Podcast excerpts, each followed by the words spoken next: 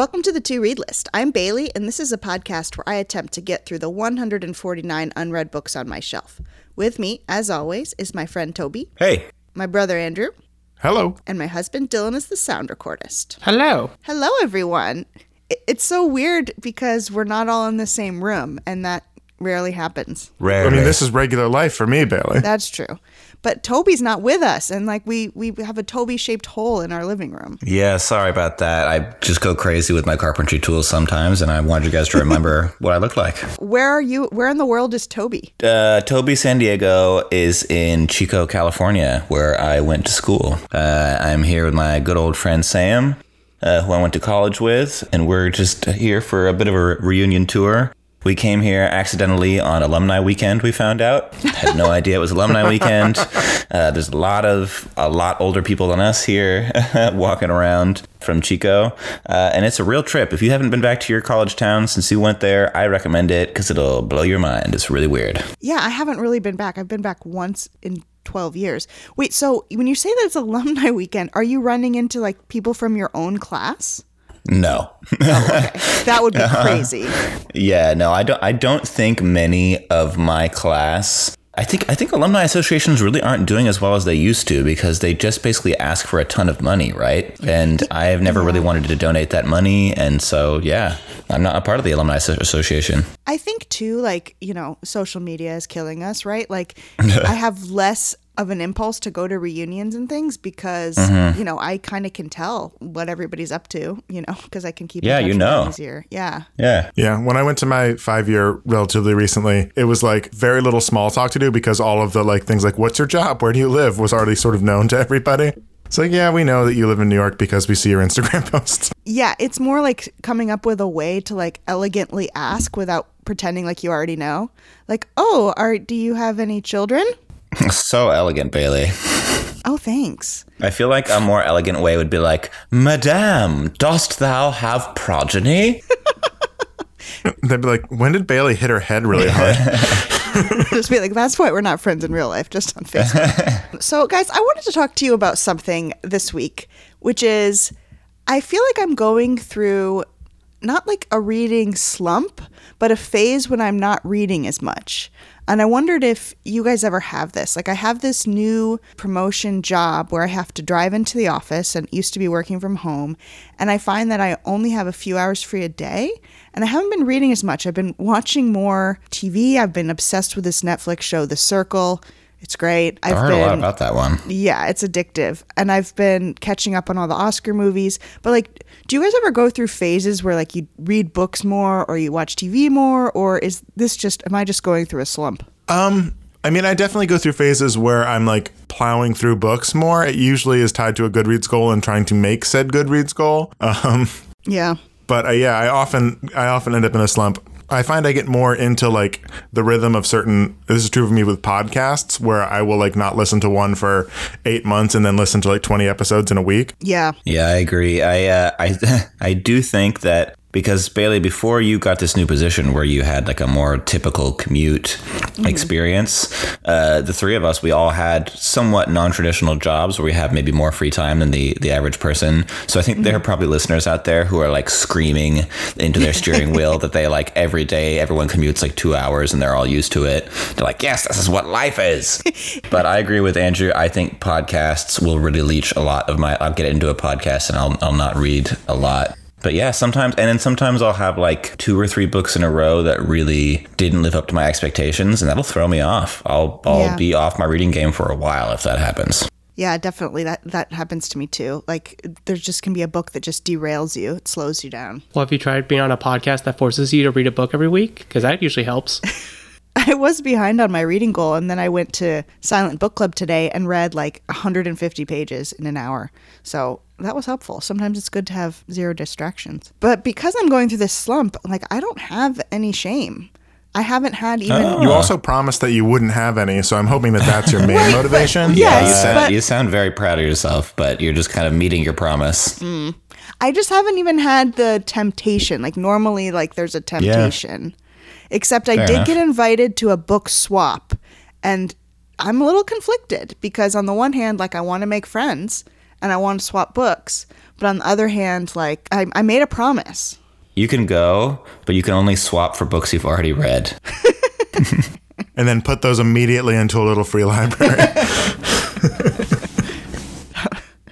It'd be funny if I swapped for the same title. It's like, okay, let's swap to Kill a Mockingbirds. it's uh it's the same edition, Bailey.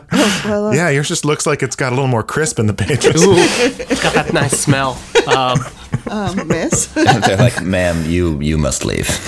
oh yeah, that's the stuff. I do that at bookstores. Sometimes. Well, it'll be like I pick one up and I'm I'm checking it out and it will seem like it has a good smell and then I'll take a good sniff. Oh boy. well, that that segues that segues quite well into my uh, moment of unshame. I had a moment of pride today. Went You had to think about the word for a second. It's such a foreign feeling. Unshame, yes. I went with my friend Sam to Barnes and Nobles. Uh, Barnes and Noble, excuse me. I keep calling it Barn. Have you guys? Did you guys ever call it when you were a kid Barnes and Nobles? I call it Daddy B and N. V and N. Um, that really threw me off my mental train of thought. um, but I encouraged him to get a copy of uh, Yuval Noah Harari's Homo Deus, um, which I really enjoyed.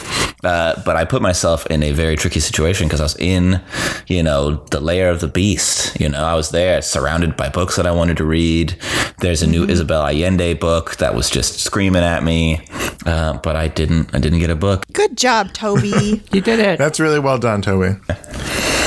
I, on the other hand, bought a new book. Oh no! well, to be fair, in my res- uh, resolutions, if we if we play those back, I was not nearly as strict on myself about buying new books as you were. I pretty much kept it to like not adding to my number overall through the year, so I think I'll still be okay. We don't listen to this podcast. But I bought bought a book which is going to sound tremendously boring to almost every one of our listeners, but I bought it anyway. Um, it's called "The Names Heard Long Ago: colon How the Golden Age of Hungarian Soccer Shaped the Modern Game" Oh boy. by Jonathan Wilson. That sounds like somebody Now- trying to torture me with a book. Like, what would you least like to read? Now, just to justify this a little bit, I've known about this book for a couple of years now. It came out, I think, two years ago. Um, and the guy who wrote it, Jonathan Wilson, is also a, a sports journalist, and he does the Guardian's Football Weekly podcast, which is one of the most popular soccer podcasts in the world. I won't go into it more than that. Bailey, Bailey are you just hearing like a weird buzzing noise? I'm just Yeah, hearing like weird. nothing, right? I'm just hearing like soccer, soccer, soccer. Uh, anyway, he's been talking about this book for a while that has come out, and I was like, I'm not going to read that. That sounds terribly boring. But then he went into one of the anecdotes from it, which is about how there was this prisoner of war camp in World War II where somehow all of the best soccer players and coaches ended up, Germans would pay in the thousands to go watch these prisoners of war play. And so that intrigued me. So I bought the book. yeah, there's a Sylvester Stallone movie on that. Is there really? Yeah, Victory. Escape to Victory. Well, I think it's just called Victory here in America. Uh, well, either way, I think that's a, a dramatization of the real story. So I want to find out what happens behind it. I don't think Sylvester Stallone was You're saying involved they in the didn't real. lock up Sylvester Stallone and Pele and made them play each other? Wait, does Sylvester Stallone play a soccer player? and Pele is also in it. what? Wait, how did Pele get up to be a prisoner of war? He's that good. he's not. He's not playing himself.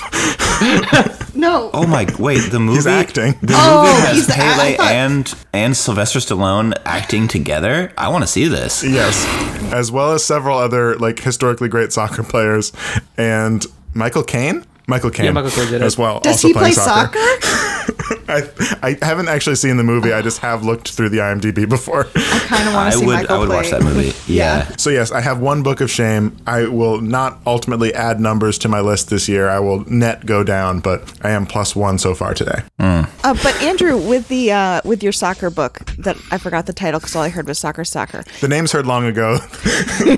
How the Golden Age of Hungarian Soccer Influenced the Modern Game. Yes. by Jonathan um, Wilson. Uh, are you going to add that to the to read list? Like, could it be chosen at random, or are you going to just read that on your own for fun? So, are you suggesting that the people don't want to hear me review this? I didn't say anything. I, I do add them to the list, so technically they could be picked, but I intend on reading them outside of the podcast. Um, and then removing them surreptitiously because I just don't think that they're like a, a, a good fit for what we're what we're trying to do. This probably falls pretty heavily into that category. But if it comes up randomly before I get to it, we'll see. Okay, cool. Well, speaking of books coming up on your list, Andrew, I am dying to hear. This week, you had to read a book from your shelf that contains two volumes, and I'm really It did- curious. yes, I did. If you read both, so tell tell us what book you read and your journey. So, selected from my shelf was Robinson Crusoe and A Journal of the Plague Year by Daniel Defoe. And I did not read both of them. I know I, I do not blame you. Yeah, Toby, I know also like you were you, your your curiosity was piqued and you decided to also read Robinson Crusoe. I, I think maybe you'll, you're on my side in terms of not reading another Defoe right after. I am so so on your side. I if you had come and said that you actually read the other one, I would have been completely flabbergasted. yeah so i couldn't i couldn't bring myself to do the extra credit and uh, let's get into the review i don't want to tip my hand too much Okay, okay. so robinson crusoe uh, is about the misadventures of an englishman robinson crusoe who leaves his home looking for adventure only to f- face a series of disasters leading to a 28 year stay on a deserted island in the caribbean can he survive the elements and make a life worth living away from society is the question daniel defoe poses to our eager readers Well, it sounds like he found adventure. I mean, 28 years of it. He certainly found adventure. So, Robinson Crusoe, just to give a little more deep plot overview, is a precocious 19 year old who wants to find adventure in the late 1600s. So, against the advice of his of his caring father and mother, who say, We can set up a life for you here, like he says, No, and he leaves. Um, immediately, he gets into a shipwreck and is like, Great, I'm going to keep going. I just got in a shipwreck, like going from one part of England to Yarmouth in England. Um, continues sailing. Soon after, after having like one brief foray into success, gets attacked by pirates and becomes a slave to, I believe, a Turkish or a Moroccan person. If it is not shocking to you, he's not really specific with where the people of other races come from in this book. Oh no. And then he's a, he's a slave there for a few years. He then escapes with a young boy. Uh, I won't get into too many details. He sails along Africa, gets picked up by a uh, Portuguese ship who save him and like are so generous to him, give him all of these gifts and like buy the goods he had from him to help him get a start, and then also buy his friend into slavery. And he's just cool with it. Oh yeah. He's so cool with Xury getting sold into slavery. This is the first 40 pages of the book. What? It's so rough. He's like he goes on so much about how much he loves this boy he's with, and like how he tries to kind of like square it with the boy. He's like, "Boy, wouldn't you like to become a slave?" And the boy is like, "I would, sir." And he's like, "Great!" And he sells the boy into slavery. It's Yeah, This is so Here's problematic. the exact quote. When I let him know my reason, he owned it to be just and offered me this medium that he would give the boy an obligation to set him free in 10 years if he turned Christian. Upon this, in saying he was willing to go to him, I let the captain have him. That's He's just like, yeah, my friend, 10 years slavery, as long as he's a Christian. oh man, this book is so bananas. wow. Actually, I overstated it. That is the 38th page. So we are like not very far into the book. To just keep this going, he leverages that into going to Brazil with the Portuguese people, buys a plantation, and is like, "Oh man, I was this I was a slave in Morocco for a while. That was awful, but I need to make money." And slavery is not technically legal here yet. I'm going to do a, a sneaky mission with some other people in this colony to go steal slaves from Africa. Um, so, so wait, so he was a slave. He knows how terrible it is, and he's like, but you know what would be great is being a slave owner. Maybe he did learn from it and said that, like, oh man, I was a slave. And you know what? Being a slave owner seemed a lot better. Oh my gosh. on this trip that is very ill planned, that is when his boat crashes. He is the only survivor of a wreck and ends up on a deserted island in the Caribbean, which is later point- pinpointed to be like Tobago, is roughly where it is. I have a question. I don't see why. Is it framed framed like this is a bad guy and it's part of his journey to crash and to learn and to grow from that experience or is it just Gotcha, like gotcha. no this is this is just his life Interesting question. That's a great question. Um, yeah, because he is uh, telling you the story, and he is wholly justified in everything he's doing. Basically, um, I mean, there are moments later in the book where he um, like reckons with what he's done in the past and like calls what he's done wicked, but there's like nothing in the moment that makes you think he's doing anything that bothers his conscience until like chapters later where he reflects on it and is like not specifically but i guess i was a little wicked to get set on this island mm. It's it's sort of hard to describe. So yeah, he be, he doesn't really have religion until he's on the island, and then he goes into great depths of like deciding that this was God's providence, put him into this life, and like repent for what he's done. It's like always like I was mad for a second that I was on this island instead of appreciating that God let me live and survive on this island, versus being like buying a bunch of slaves and just to continue on doing that, like to, to tell the story a little more, I won't dabble in the plot much longer. He survives on the island for a long time. Eventually, he uh, saves from dying uh, at the hands of some cannibals his man Friday, uh, who is the first person he's been able to talk to in years, and immediately he says he'd be a good servant. He doesn't think this is his friend. He says, "Ah, this is great because I wanted a servant." Not like after twenty something years being like, "Oh, I can finally talk to another person." He immediately is like, "Well, that's a brown person, so I'm gonna enslave him."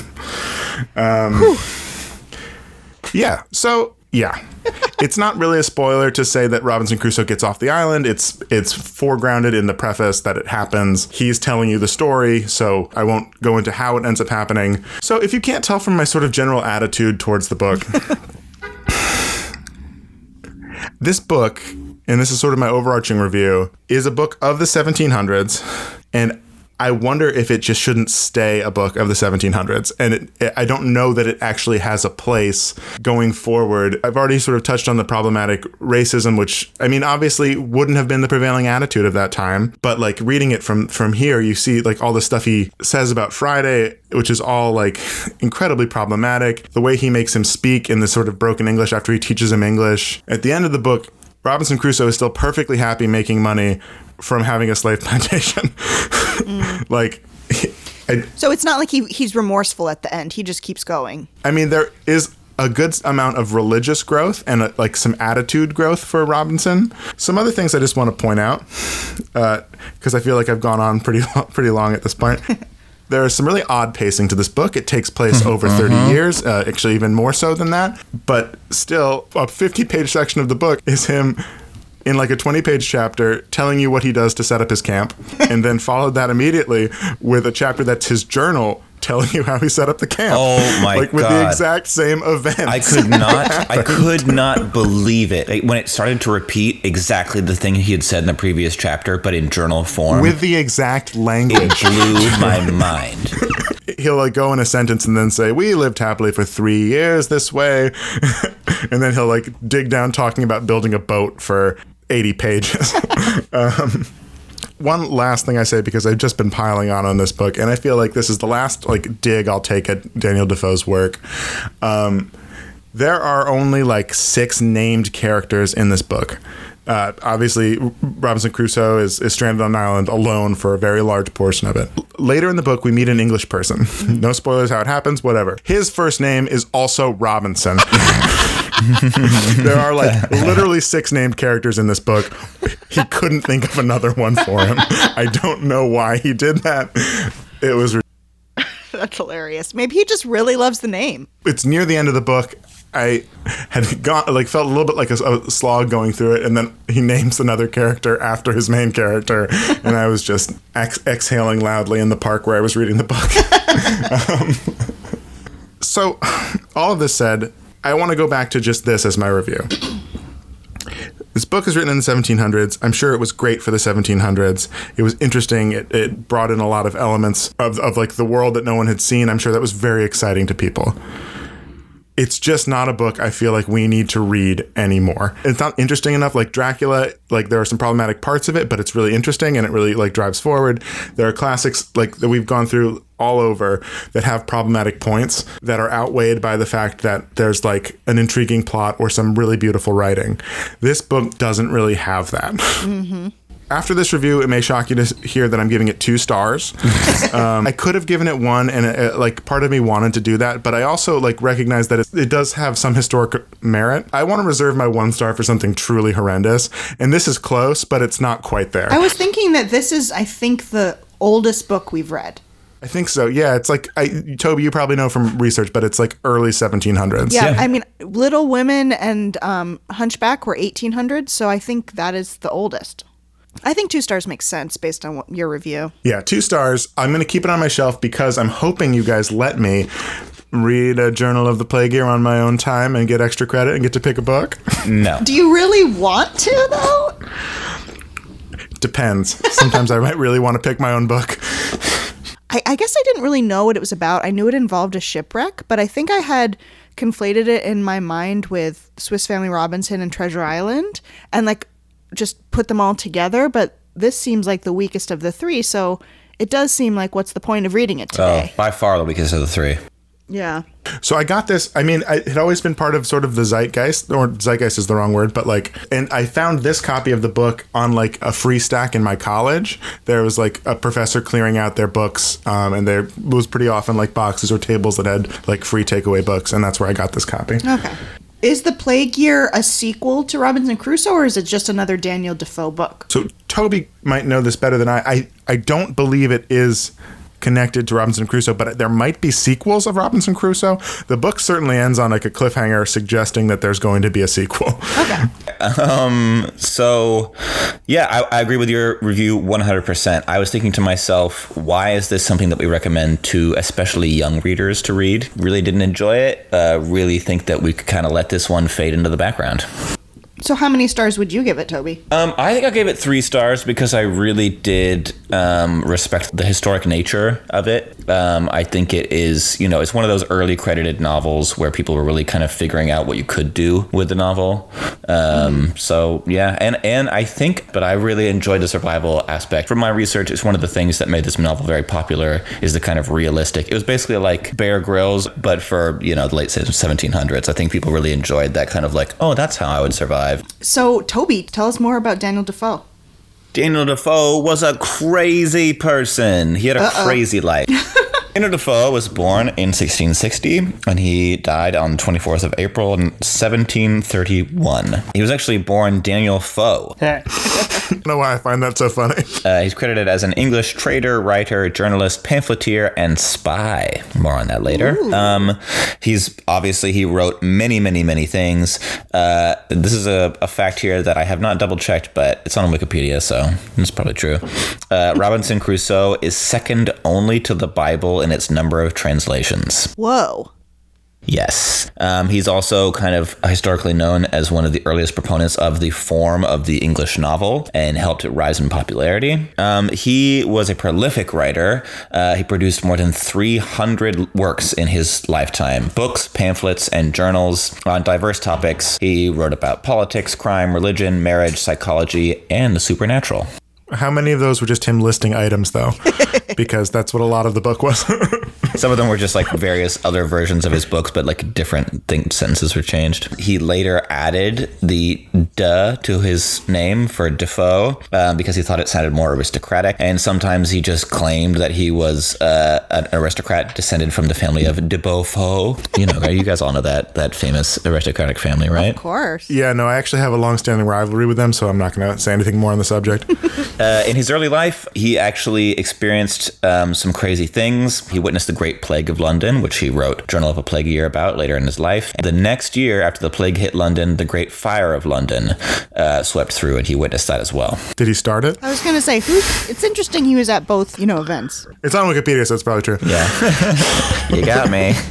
You got me good. Um, he started out as a merchant. Um, he did fairly well, but he was kind of known for trading on debt. Um, and then eh, after a long time, he wrote a lot of political pamphlets while he was a merchant. There's a lot of complicated history about how he was a spy, but basically, he was a proponent of the Act of Union between England and Scotland in the 1700s. Um, so he'd be sent around to different areas of England and Scotland, and he would just basically get like people to talk to them and give him the lay of the land. And sometimes he'd chat them up and buy them drinks and be like, "Wouldn't it be great if England and Scotland were together?" Um, so spy is a generous term, I'd say. He was working in propaganda. That's what Roald Dahl did during World War II. Exactly. He did some other things, but those are the most exciting things. Uh, going on to Robinson Crusoe, published as fiction, but it has been presumed that it's been based in part on the story of a real life person, a Scottish castaway named Alexander Selkirk, who spent four years, not 30, stranded in the Juan Fernandez Islands. But his was dramatically less uh, dramatic than Robinson Crusoe's story. Robinson Crusoe uh, became incredibly, unbelievably popular during his life, uh, brought him great fame and fortune, uh, which he parlayed into basically becoming a bigwig of the time. Um, but yeah, he sounds like a very interesting person um, who lived life to the fullest. Uh, All right. Ooh. Well, He earned that D on his foe. thank you for those facts. That was very interesting. Bailey, I heard you got stranded on an island and had to read a book as well this Um, week. I did. I only had one book with me. It was Simon versus the Homo Sapien Agenda by Becky Albertalli. Um, and well, they made the movie based on it, and they called it Love Simon. So if you're like, "What is this book she's talking about?" That's what I'm talking about. I will say, better title. It is a better title. I agree. Um, uh, this is a romance following a young gay teen um, who's in high school, and he lives in, you know, a pretty progressive family and pretty progressive friends. However, he's not quite ready to come out of the closet. But the inciting incident is that he is forced to come out of the closet by being blackmailed by this kid in his class who threatens to publish um, on Tumblr the emails he has between his secret crush. Um, and Simon, the main character, is okay with coming out of the closet a little bit. He's open to it. However, he doesn't want to out, or his pen pal, who he's starting to develop intense feelings for. But just to be super clear, he does not know the identity of the person with whom he's exchanging emails, right? Yes. So it's a, it's sort of a mystery. The person who goes by the name Blue um, posts on their high school Tumblr, which I, I guess they're doing today, kids these days. Or kids back in 2007. Yeah. it's probably, he emails Blue once he sees his Tumblr post about feeling alone and um, like he has a secret, um, and they start a friendship there. But they are they go by fake names, and Blue especially is very private and tries to sh- shield sort of any clue that um, would give away his identity. And at first they're kind of friends, and then they're bonding over the fact that they're both gay, but they're not out. But then time progresses, they come to admire each other, and then And then they fall in love. spoiler alert now. Spoiler alert, I love this book. Sorry, keep going, Bailey. I am so excited that you loved it, Toby, because I know that you're not a big YA guy necessarily. Not that you dislike it, but you don't read a lot of YA. So I, I want to hear your thoughts. So I really like this book too. One of the things I really like about it is that I thought the characters were three dimensional. Nobody is entirely good or entirely bad. Even Simon makes these mistakes um, and sort of takes advantages of his friends sometimes or says some things that he shouldn't. They feel real. They feel like real people. Everybody has good and bad sides, which makes them really um, believable to me. Becky Albertalli intersperses the narrative with the emails between Blue and Simon, and those were a great way to break up what's going on. And it was really cute to see the relationship develop, and it, you know, it brings you back to your teenage years and what it's like to have a crush and to like listen to Elliott Smith because your crush tells you it's his favorite band or whatever. I think she really captured that beautifully well. Also, the mystery really drives the story. There are a lot of different people it could be, and you're not sure. There's a lot of red herrings, and they do this really well in the movie, actually, where every time he imagines who Blue is, it's a different actor. So you really have no idea until the end, which is this beautiful climax at a carnival where it's revealed who the person is, and um, I, and I really like the reveal, and the ro- romance is sweet. I wasn't 100% committed to do it, but the first chapter is so tight. It's so well done where it's like the mystery is set up right there. Then the antagonist sets the blackmail and you hate the antagonist. I defy most people to read the first chapter of this book and not finish it. It's the mystery is so intriguing and it's so fun. And just like, yeah, when, when you said like the mystery drives it forward, I couldn't agree more. Like the mystery is so much fun and you just have a great time being like, is it this this person? Oh, and you like try and guess, and and I did not guess correctly. I texted Bailey at one point, and I was like, "Ugh, yeah, I got it. It's this guy, and he was basically like the main red herring, and I was like, oh, what a fool. And then it was so funny because you you texted me and I was like 115 pages in, but you were like near the end of the book. You were you had already surpra- uh, surpassed me, even though you were just reading it sort of as a joke. I've have, I'm having a big reading week. That's all. Honestly, the only big critique I have with this book is that I mean, this is kind of a silly problem, but I had seen the movie, and the movie is a great adaptation, so I remembered who Blue was. And so I think that took away from the reveal and that you know it made it less of a like unput downable book but still enjoyed it even though i'd already seen the movie i still got a lot out of it however you know if you're deciding should i read the book or see the movie first if you care about like the reading experience being unspoiled i would read the book first so that you're surprised for the movie 100% agree. and then the only other critique I had was it's part of a series called the Simon Verse. Um, and the next two, yeah, That's, that's a bad, Sorry, that's, a, just a hilarious name. I know. bad man. but the next two books don't follow Simon or Blue. They follow sort of secondary characters. Like there's Leah on the offbeat, which follows his friend Leah, and I this I mean I didn't haven't read those, but I was just thinking like maybe this is better as a standalone. Like I I'm not that intrigued by the sequels, but that that doesn't really affect this book particularly. Uh, so yeah, so I I'm giving it four stars. I think it was probably between three and four, and then I really got into it, and the the sweetness of the romance pushed it to a four for me. What about you, Toby? I give it four stars as well. Um, the mystery was great, and I think she did an amazing job of capturing that kind of heady, intoxicating feeling of having an insanely powerful crush. Oh yeah, I, it's one of the things that I think that YA does really well is like bring you back into these like these memories. Yeah, that's what I love about YA. It's like you, you just feel so much more intensely when you're a teenager, and it, it really brings you back to this. And I think it works too because of she includes the emails. Like you're sort of interpreting every word like you would if you were Yeah. a teenager. You're like, oh, he said love this time, or he said I'm thinking of you, or whatever. You're like, ooh. Yep. So yeah, so I I'm giving it four stars. I'm going to keep it on my shelf. I do have the you know lame version, the movie version cover, but I still like it, so I'll keep it. But I don't know that I'll read the rest of the Simon verse. Shade. Also fair enough. Um, Toby, do you have any facts? I do. Uh, this is going to be one of those ones. I think we have a bit of a, a, a theme on the podcast where if we have a crazy, weird historical author, we, we have their weird life and all the things they did. And if we have a more modern author, I usually go for an interview because literally there's not much to learn about Becky Albertalli. Yeah, usually there's like a two paragraph uh, Wikipedia article and then like maybe some information on their website. Yes, And, and- other than that, you have interviews. That's my experience with, with modern authors as well. And I think it's very wise of modern authors. They really do. I think if I was one of these people, I would try and keep a low profile. I don't want people knowing my whole life story. Anyway, um, she was born. Uh, uh, Becky Albert Albertalli was born Rebecca Albertalli. Surprise. Did you change it to, so you could sound more regal?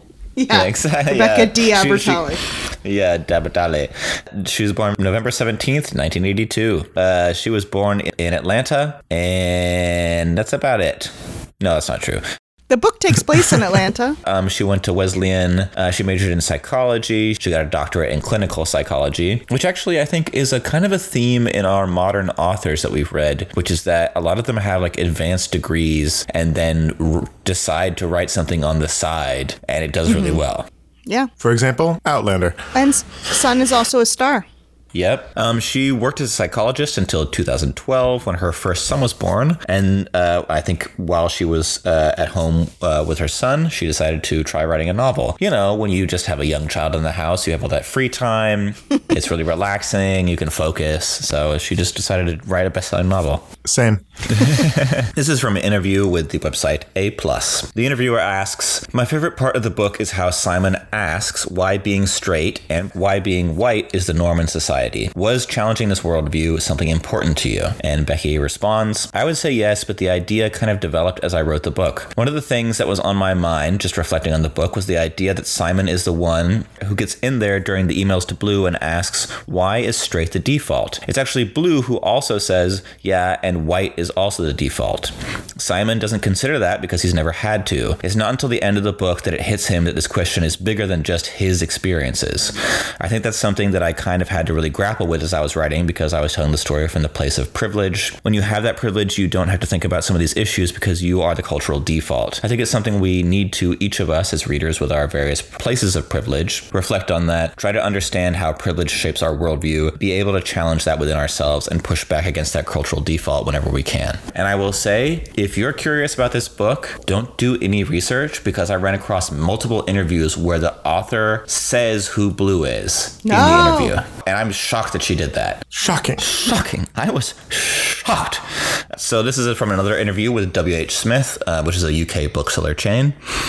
Uh, W.H. Smith asks Is the character of Simon based on anyone in particular? Uh, Becky says Simon isn't particularly based on anyone. I will say there's a lot of me in him. Among other things, we share a birthday, an intense love of Harry Potter, and a very strong desire to be funny and well liked. Also, the Oreo obsession is straight up autobiographical. Other than that, I'm sure I pulled the quirks and characteristics from many of my nearest and dearest, probably more than I even realize. Um, this is from an interview with the Young Adult Library Service Association uh, about winning the 2016 Morris Award for YA debut novel. Uh, the interviewer asks The premise of your book relies on Simon's reluctance to come out to his family and friends. As a librarian who's worked in a small southern community, I am grateful that books like yours exist so that teens who are struggling with coming out can see themselves reflected on the page. What advice would you give teens in similar situations to Simon? And Becky answers This is actually a hard question for me because I'm not in the best position to give meaningful advice here. Truthfully, I've never had to come out. And I think this is one of those issues where it's important to connect with others who've lived the experience or who are currently going through it. I love this resource via the Trevor Project, and you can go to trevorspace.org. It's a social networking site for LGBTQ plus youth. And she says, a bit of advice I do feel comfortable giving is this coming out is deeply personal, and no teen or kid or adult should ever feel pressured to come out before they're ready. And there's one more fun question from that interview where the interview asks one last very serious question What is your Oreo preference? Becky answers double stuff and classic. No contest. Are there other Oreos? There are tons of Oreos. Birthday cake, golden Oreos, mint Oreos. Mint Oreos are gross, by the way. I need to like do some research. anyway. um, great facts, Toby. I really like it when you guys share um, information from interviews. I think she, they answer a lot of questions that we have in really articulate ways. So great job. Uh, Thank you. Also, just shout out again for the Trevor Project. If you're looking for a place to donate money, they're a great resource. Um, and they do a lot of things aside from what Toby already called out, which is already awesome. Yes, double down on the Trevor Project. Yep. um, Andrew, do you have a game for us? I do. Yay! You guys want to play a game? Yes. Yeah, yeah, yeah. So the name of the game this week is Desert Island Surprise. and you guys are going to enjoy it All right. because I say so. I love mandatory fun. Exactly. So the way this game is going to work, it's going to test your knowledge of classic literature and items. So what I've done is picked six fictional characters from books I know you have read or at least have familiarity with, and I've listed three items that they would take with them on a desert island. All right. Okay. Okay, so the way this game works is I'm going to list the items one by one for each character. Whenever you have an answer, you can shout out who you think it is. Don't need to buzz in or anything. You can just shout out the name of the character. If every answer is Jolly the Goat, I'm going to be upset. And the way the the point system works is based on how many clues you needed to get the answer, you will get that many points. So it's sort of inversely proportional. So if you got it on the first clue, you would get three points. If you got it on the second clue, you get sec- uh, two points. And if you got it on the third clue, that's only worth one point. okay. The uh, third clue will give away all of them, guaranteed. Got it. I have six of them, so it is possible for us to tie, but let's cross that bridge when we come to it. All right. Number one books. Wand. Harry Potter. Uh, Harry Potter. This is not clue number three. um, Hermione Granger. Large Granger. orange cat named Crookshanks. Hermione. Thank you. Bailey got one point. Yes. So yeah, wand I knew would get you there, but I thought the books might get you specifically to Hermione ahead of time. okay. Okay. You know what? I'm glad you said that because I was like, wand. But as I was saying Harry Potter, I was like, Harry wouldn't bring books. He doesn't read. He doesn't care. It's one point to Bailey. well, well done, Bailey. All right. Number two, a box. Schrodinger. No. What? We're not talking about philosoph- philosophical problems here. Uh, clue number two A map of London. Ooh. Box map of London. All right. Three. A large amount of Transylvanian earth. Uh, Dracula. Uh, that is correct, Toby. It's Dracula. Dracula can't travel anywhere without his boxes of earth. Oh, right. Yeah, come on, Bailey. Wow, I didn't even read that. I, I have read that book a long time ago, actually. nice. All right. Number three. Cloak. Barb. Oh, Cluny the Scourge. That's right. No! That's two points.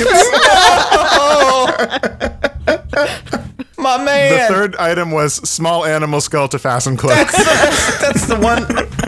No. Fencing foils. Hamlet. D'Artagnan. Nope. Hunter's cap. Um, Holden Caulfield. That is correct. Two points. Holden Caulfield is does fencing. He like lost the fencing foils on his way. To, that's why he's sort of in New York, isn't it? Or oh. that's part of the the plot of it. What was the last clue? Carousel? Baseball glove belonging to dead brother. I don't think I would have gotten it on that one. I've forgotten that book. Yeah, well, it's okay. You can read it or not later in your life. All right, so there are two questions left. Toby, you're down by four points. Bailey has a five to one lead. you're gonna need to start guessing a little more wildly to try to get sort of the. Uh, I did say D'Artagnan when you said fencing That's foils. true. So that, that was a good guess, honestly. Yeah, no, it was. I mean, I guess I should clarify. You're gonna need to guess early and guess correctly. Okay, thank you very much. As usual, the game turns out to be a long, long-winded humiliation of Toby. Love it. You've been having a good run recently, actually, Toby. That's true. Thank you, Andrew. You're welcome. All right, number five. Spelling medal. Two carved figurines. Ham costume. Scout Finch. That's correct, Bailey. One point. Yes. Uh. Yeah, no, the ham costume I thought was a good kicker Yeah, on no, there. it is. It is a good kicker. It just it took me half a second longer. Sorry. There's one more left. And you know what? Let's double points on this just for fun. Let's quintuple points on it. It actually only affects one thing because Bailey's up six to one. so we're doubling points here. You have to get it right on one guess. I don't think you will, Toby, but let's see. And that's not an insult to you. It's just this isn't a very easy, like a very giveawayable clue. All right. The final one toothbrush. Arthur Dent. No. Who's Arthur Dent? It's from Hitchhiker. He hasn't read it. He's Hitch- Hitchhiker's Guide to the Galaxy, but I mean, towel would be better. But I think he does bring his toothbrush along. Anyway, people yell at me. Either way, it's not him. Okay. okay. So toothbrush is the first clue. TV set is number two. No clue. And three is egg snake. Oh, um, uh, the kid from Room. Uh, yeah, what's the kid from Room's first name? Oh, I don't know. Augustus? No. What's his name? It's Fault in Our Stars. Um, uh, the kid from Room. Uh, Jacob Tremblay. Yeah, Jacob Tremblay is Jacob correct. Tremblay. Uh, his name's Jack. I didn't actually expect you to know the Oh. answer. Kid from Room was acceptable. kid from Room. so Bailey, you have won the game Yay! seven to one. yeah, by a Congratulations. margin. Well done, Bailey. My prize is I get stranded on a desert island with all those things. Congratulations. Yay! Awesome. Good game. Uh, Dylan. Now, that time in the podcast for Dylan to choose books at random from our shelves, it is The Choosening. The choosing. choosing. I don't want to say what I want, but I'd love it to be written after the 1700s. We'll see. Well, here's the thing, Andrew. You'll get no sympathy from me because you have number 76, The Sympathizer by Viet Thanh Nguyen. Oh, oh, great. Ooh. That's exciting. That won the Pulitzer a few years ago. Yeah, it did. and it's super fun and super quick yeah, read. very up, very uplifting. Yeah, very easy peasy. I certainly haven't DNF'd it. So wait, it's be- you know you guys both don't like it. I, I really liked it. I Dylan really I liked it. DNF'd it. Dylan really likes it, but that's not a good uh, thing. How how dare you? Dylan likes boring books. I said it. Aw, I'm happy. By the way, I'm happy with this. good, good. Yeah. You might not have to spend 30 years on an island, but you will have to spend number 148, a year in the Merde? Merd? Merd? Merd. Merd. A year in the Merde by Stephen Clarke. Oh, I'm excited. This this is one. This will be pretty easy. It's a you know I think it's a memoir about this guy spending a year in in France. Um, my, my friend gave it to me years ago, like in college, and I haven't read it yet. So I'm excited. Cool. Awesome. So next week on the podcast, we'll have a mini-sode. And then the week after that, Toby's reading Pachinko by Min Jin Lee, and I am reading A Year in the Merde by Stephen Clarke. Thanks for listening to the To Read List. If you'd like to get in contact with us, you can email the To Read List podcast at gmail.com. Follow us on Goodreads at goodreads.com slash the To Read List podcast. We're on Facebook and Instagram at the To Read List podcast and on Twitter at To Read List pod. And if you enjoyed the podcast, please take a moment to rate us and review us on iTunes or your podcatcher of choice. They make it really easy. You just click that fifth star and all the other ones fill up, and you are set. Again, if you enjoy this podcast, we always ask you, uh, please do tell people that you know because you'll know better than us, the people in your area, hopefully, that enjoy books and would enjoy this podcast. Uh, word of mouth is always our best advertisement. Thanks to Toby and Andrew for co hosting the podcast with me, to Dylan for sound recording, and to Miss Jillian Beth Durkee for recording our intro song. See you next week. Happy reading. Books, books, books. books.